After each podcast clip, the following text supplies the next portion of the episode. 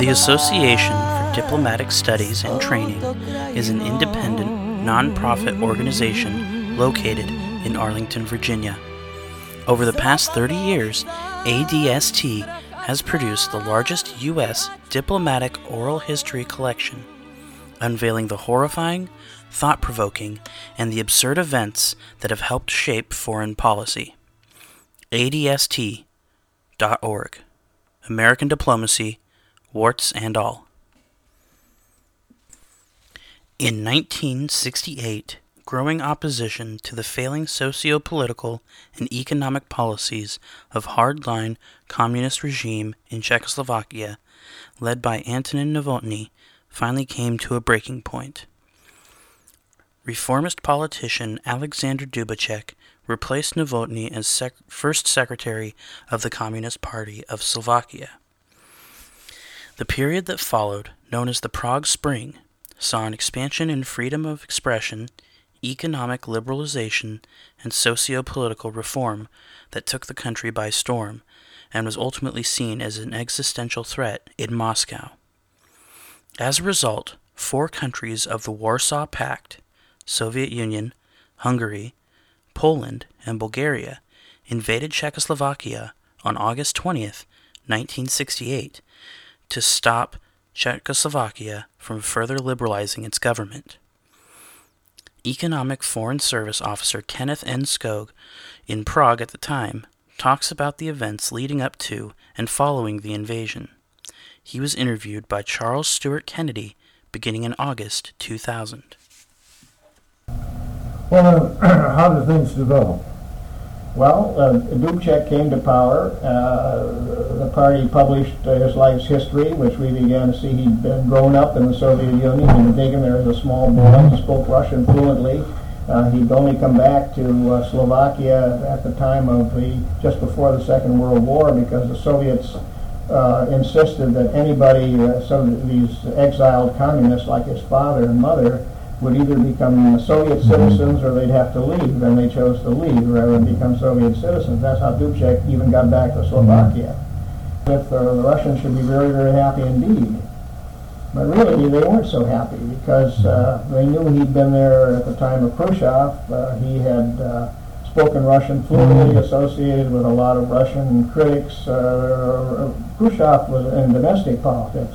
Was something of a reformer. Mm-hmm. And uh, Dubček shared that spirit. Dubček was, uh, as he became head of the party in Slovakia, uh, permitted uh, the Slovak Writers' Union much greater freedom than the Czech Writers' Union had, and particularly after the crackdown. Uh, Literární Noviny, which was the organ of the Czech writers, mm-hmm. was placed under the Ministry of the Interior by by Novotný in nineteen sixty-seven, after which time no one would write for it. Mm-hmm. And they all began to publish from, from Slovakia, mm-hmm. where Dubček was. So it was, it was, uh, it could be inferred that Dubček was uh, not uh, not the hardliner, not the, but he was very pro-Russian. But he was pro-Russian. He maintained that to his death, that he always thought it was a tragic mistake. He liked the Soviet Union. If only the Soviet Union had been able to understand that he was trying to make communism popular again, whereas Novotný had abused it. Uh, if you really opened the windows, people would rally to the cause. And that's what Dubček, in his naivete, believed, and he believed that he ought to be able to convince the Russians. There's, there are sort of two uh, theses uh, about the first months of Dubček. And, of course, Dubček did not have a long time in power. But he did have, uh, until the invasion, he had uh, about seven, seven months, seven and a half months. During the first two months, it was thought, or sometimes said, that the other communist countries uh, gave him a, ch- a honeymoon, and the, the Czech population, the Czech-Slovak population, didn't didn't see much difference. Surely, neither of those are right, mm-hmm. because the almost immediately, it was clear to any observer of the scene that there was a, a brand new spirit in the country. A television program would appear without uh, what they called party, Parteinost, without the party spirit, without mm-hmm. trying to, you know, it, it was even a documentary on the three houses which uh, prominent Czechoslovak coal barons who had left the country had. and one of them, uh, they were called, the family name was Petschek. The Petscheks had three houses, and the Czechs pointed out one of them is occupied by the American ambassador. Here's the American ambassador living in this Petschek house. But the Soviet embassy is in another one, and the Chinese embassy is in the third one. Uh, and it didn't, you know, didn't say boo about, you know, the exploiters are in one, and it was it was just a just a documentary. Well, if, if somebody who didn't know communism had seen that, he would have said, well, it's like what you see on television, but you don't see that on television in communist countries. So uh, very quickly there were, you know, and it was pointed out to us uh, that there was a. Uh, an editorial in Rudé právo. Particularly they wanted to know, did somebody mobilize the armed forces mm-hmm. to protect Novotný? And it later developed that indeed that had happened. Well, this was pointed out to us as a very uh, significant editorial, and we advised the, the Department of State to look at it with special interest. It was indicative, and, and although Dubček didn't run around making speeches at the beginning, wherever he appeared, his spontaneity came through. You could see that this was not uh, another communist apparatchik. Mm-hmm. Uh, we speculated in our first assessment of him how much power he was really going to have, because he was already talking about humanism and and and, and, and a little bit of reform, uh, but uh, we wondered what's going to happen to the leading role of the party. Well, of course, this was an issue that, that never was resolved, mm-hmm. but the issue was there from the beginning. Moreover, the, uh, the states around him were all concerned. The first one who was used, in, and Kádár, János Kádár was always a cat's paw. János mm-hmm. Kádár was used by Brezhnev. You go and talk to him, you be the, the good cop. Mm-hmm. And then the bad cop would be Gomułka. Gomułka would uh, say, you know, Poland, yeah. Yeah, would warn him that uh, I'll lose control in Poland if, if you continue this. And, and Kádár would take the position, you know, well, we, we, we reformers have to be very careful and so forth. Dubček sensed this right on because it, and he was uh, he was invited, summoned, you might say, to Moscow by the end of January, uh, and he explained to them that reform was needed after Novotný. He could see that uh, his ideas of reform were were greeted with great skepticism in the Soviet Politburo, which was going the other way. They were beginning, the, they had their own purge trials going on, and uh, a purge of writers and so forth. It, it was a hardening in the Soviet Union at the time when the Czechs were becoming more liberal. It was it was their misfortune. They had missed a, a happier period, and the Soviet Union might have been more tolerant. It was the general tendency, by the way, of the Dubček government to keep the United States at arm's length mm-hmm. because as the Soviet dissatisfaction and the East German Polish dissatisfaction with events in Czechoslovakia began to rise, the Czechs saw uh, in keeping the United States at a distance a way to demonstrate to the Russians that they were loyal. They were not going the way of the Hungarians by any means. They would stand with the Warsaw Pact. There was never any question that they would be loyal to their obligations. And so they sort of welcomed uh, uh, a hard, formal relationship mm-hmm. with the United States. No trade mission, for example. They made that clear to me. We were able to work around it. Mm-hmm. But anything that would catch public attention, they wanted to be they wanted to be negative, and unfortunately, that uh, they're negative. And of course, they were they were the, the, the top uh, aiders of the North Vietnamese, which didn't help either. But they at the time, of course, the Vietnam War was, was very at a height, and uh, next to the Russians, the Czechs were providing about as much help to the North Vietnamese as, as anyone, and. Uh, They had a major demonstration at the U S Embassy that went on for two days in the spring of nineteen sixty-eight, in which they tore a Vietnamese student tore down the American flag from the embassy, and uh, you know, they uh, they kept they kept the embassy hermetically sealed for two days. Uh, the Czechs permitted that. They thought that would be good news in, in Moscow at a time when they were beginning to, to have bad relations. Now, this made it more difficult to be helpful to the Czechs, not that we've been very able to help them much anyway. The Prague Spring was spontaneous. As soon as the Czechs realized that there was nobody holding on the lid, the lid began to come off. And as people tried, it was like explaining the Petschek house. And the, the next thing was a uh, question about uh, what should, what is your view of democracy and so forth. Public interviews. Here the T V is asking men on the street what they thought. One of them, I still remember, what is your view of, of socialist democracy?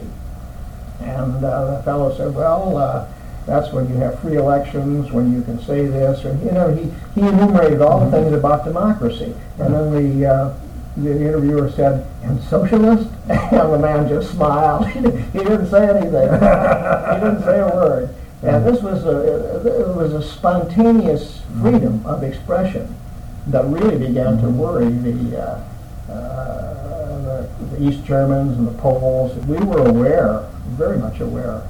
The embassy was pretty well informed at this point, and very much aware that uh, Dubček uh, could get in trouble and was in trouble with his neighbors. The question was, would he, would he have the smarts to get out of it? And he tried to crack down, and the May plenum of the Communist Party was considered sort of a thermidor, when they uh, said there wouldn't be any political parties outside the National Front, and uh, the, they, the press would have to be controlled, have to remember that our allies have to be respected and so forth. The Soviets liked it. The Soviets later said after the invasion, we thought after the May plenum that maybe things would be would be okay. The basic fact was Dubček did not want to crack down and was not able to crack down on what was happening spontaneously in Czechoslovakia. The question was whether it was reform or revolution. You had all sorts of opinions being expressed. You had people like Václav Havel and uh, and others who were not communists at all, expressing views. If you don't have freedom for another political party, then what is the control on this democracy? The, the, the leaders were using the term democracy, so then the, the liberals who were outside the party, or even some inside the party, began to explore what, what democracy really means. Democracy means the right to, to run against you, and and, uh, and pretty soon the, the hardliners were saying, oh, wait a minute, we, we didn't, who, who said that? And uh, And then the, uh, after several meetings with the uh, Communist Brethren, the Five, who later invaded the country, from which the Romanians and Yugoslavs were excluded. Well, Yugoslavs were frequently excluded, but the Romanians were also excluded. And these guys would gang up on Dubček in, in meetings, and, uh, and then they uh, arranged, of course, for the military maneuvers. And the Soviet forces maneuvered in Czechoslovakia in June and, and July. And at this point, Uh, this is when the, the public first turned to, to warning, and there was the two thousand words manifesto of Ludvík Vaculík, the guy who had really attacked Novotný the year before at the uh, Writers' Congress. He came up with this two thousand words, which was signed by a number of prominent Czech intellectuals, warning them, saying that they would go to it if necessary, you know, that they would uh, they would go to the, the end to save the government if it saves itself, you know, and, and clearly uh, implying that the Czechs would, would resist invasion. Well, uh, that that set off Brezhnev. He was furious when he read two thousand words. Now uh, the counter-revolutionaries are running wild. It was at that point that the uh, the Soviets uh, called a meeting in uh, in Warsaw, but uh, the uh, the Czechs wouldn't go because they wanted to meet individually. They said they'd meet individually with each of the five, but they weren't going to be summoned one more time to be spanked by, by the five. Mm-hmm. So uh, in Warsaw, they met and they came up with what was called later the Warsaw Doctrine. And this was, uh, uh, you can do this and you can do that, but uh, this thing, socialism, Toria Vaše věc, Toria naše věc, that's, that's your affair, but that's our affair too, socialism. When you begin to fool around with socialism, that's not just your affair. Now there it was, very clear, we were right on the table, the Brezhnev Doctrine at this point emerged in the Warsaw Letter. And the Warsaw Letter was addressed not to Dubček, but to the whole Central Committee, because the Russians thought, with with reason, that on the Central Committee and on the Presidium, there were a lot of people who shared their concerns, and there were.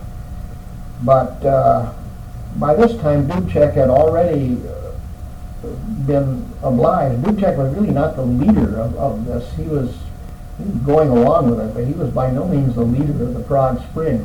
The, the real mass leadership within the party called for a new party Congress, and a new party Congress, uh, which would be an extraordinary Congress. Dubček had resisted calling it extraordinary party Congress because he didn't want to rock the boat. They wanted to rock the boat. They wanted to get rid of all these guys who were holding back on the reform and, and who were taking the side of the enemy and so forth. They wanted to go forward with a real liberalization. So they set a date for the Communist, for the, for the, uh, the Congress.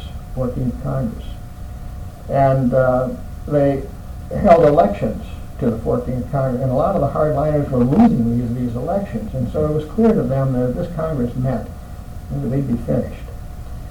And at the point when the uh, the Central Committee met to discuss the Warsaw Letter and to respond to it, which was in, in July of nineteen sixty-eight, uh, a lot of the people who were uh, going to be elected to the Congress, which was set for September, I believe, were were brought into the meeting so that Dubček would have a majority, and Dubček had a got himself a majority by hook or crook, and uh, he completely cowed even the, the most extreme of the radicals, so that the answer by the Czech Communist Party to the five Communist Party, the Warsaw Letter, which was that their response was about three times as long as the original letter, in effect said, yeah, there are a lot of people out there, Americans and West Germans and so forth, who are trying to screw us up, but we know what we're doing, we can manage, socialism is not in danger in this country, we're in charge here, and so forth. And so they responded, in fact, by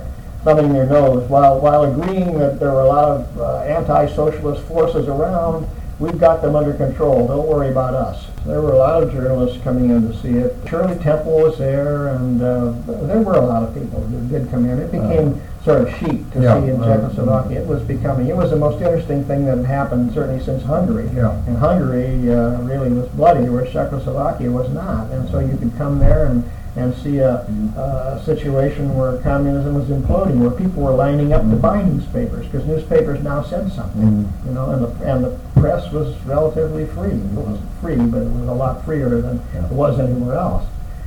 So that's where the situation stood when uh, the, the Czechs responded to the Warsaw Letter.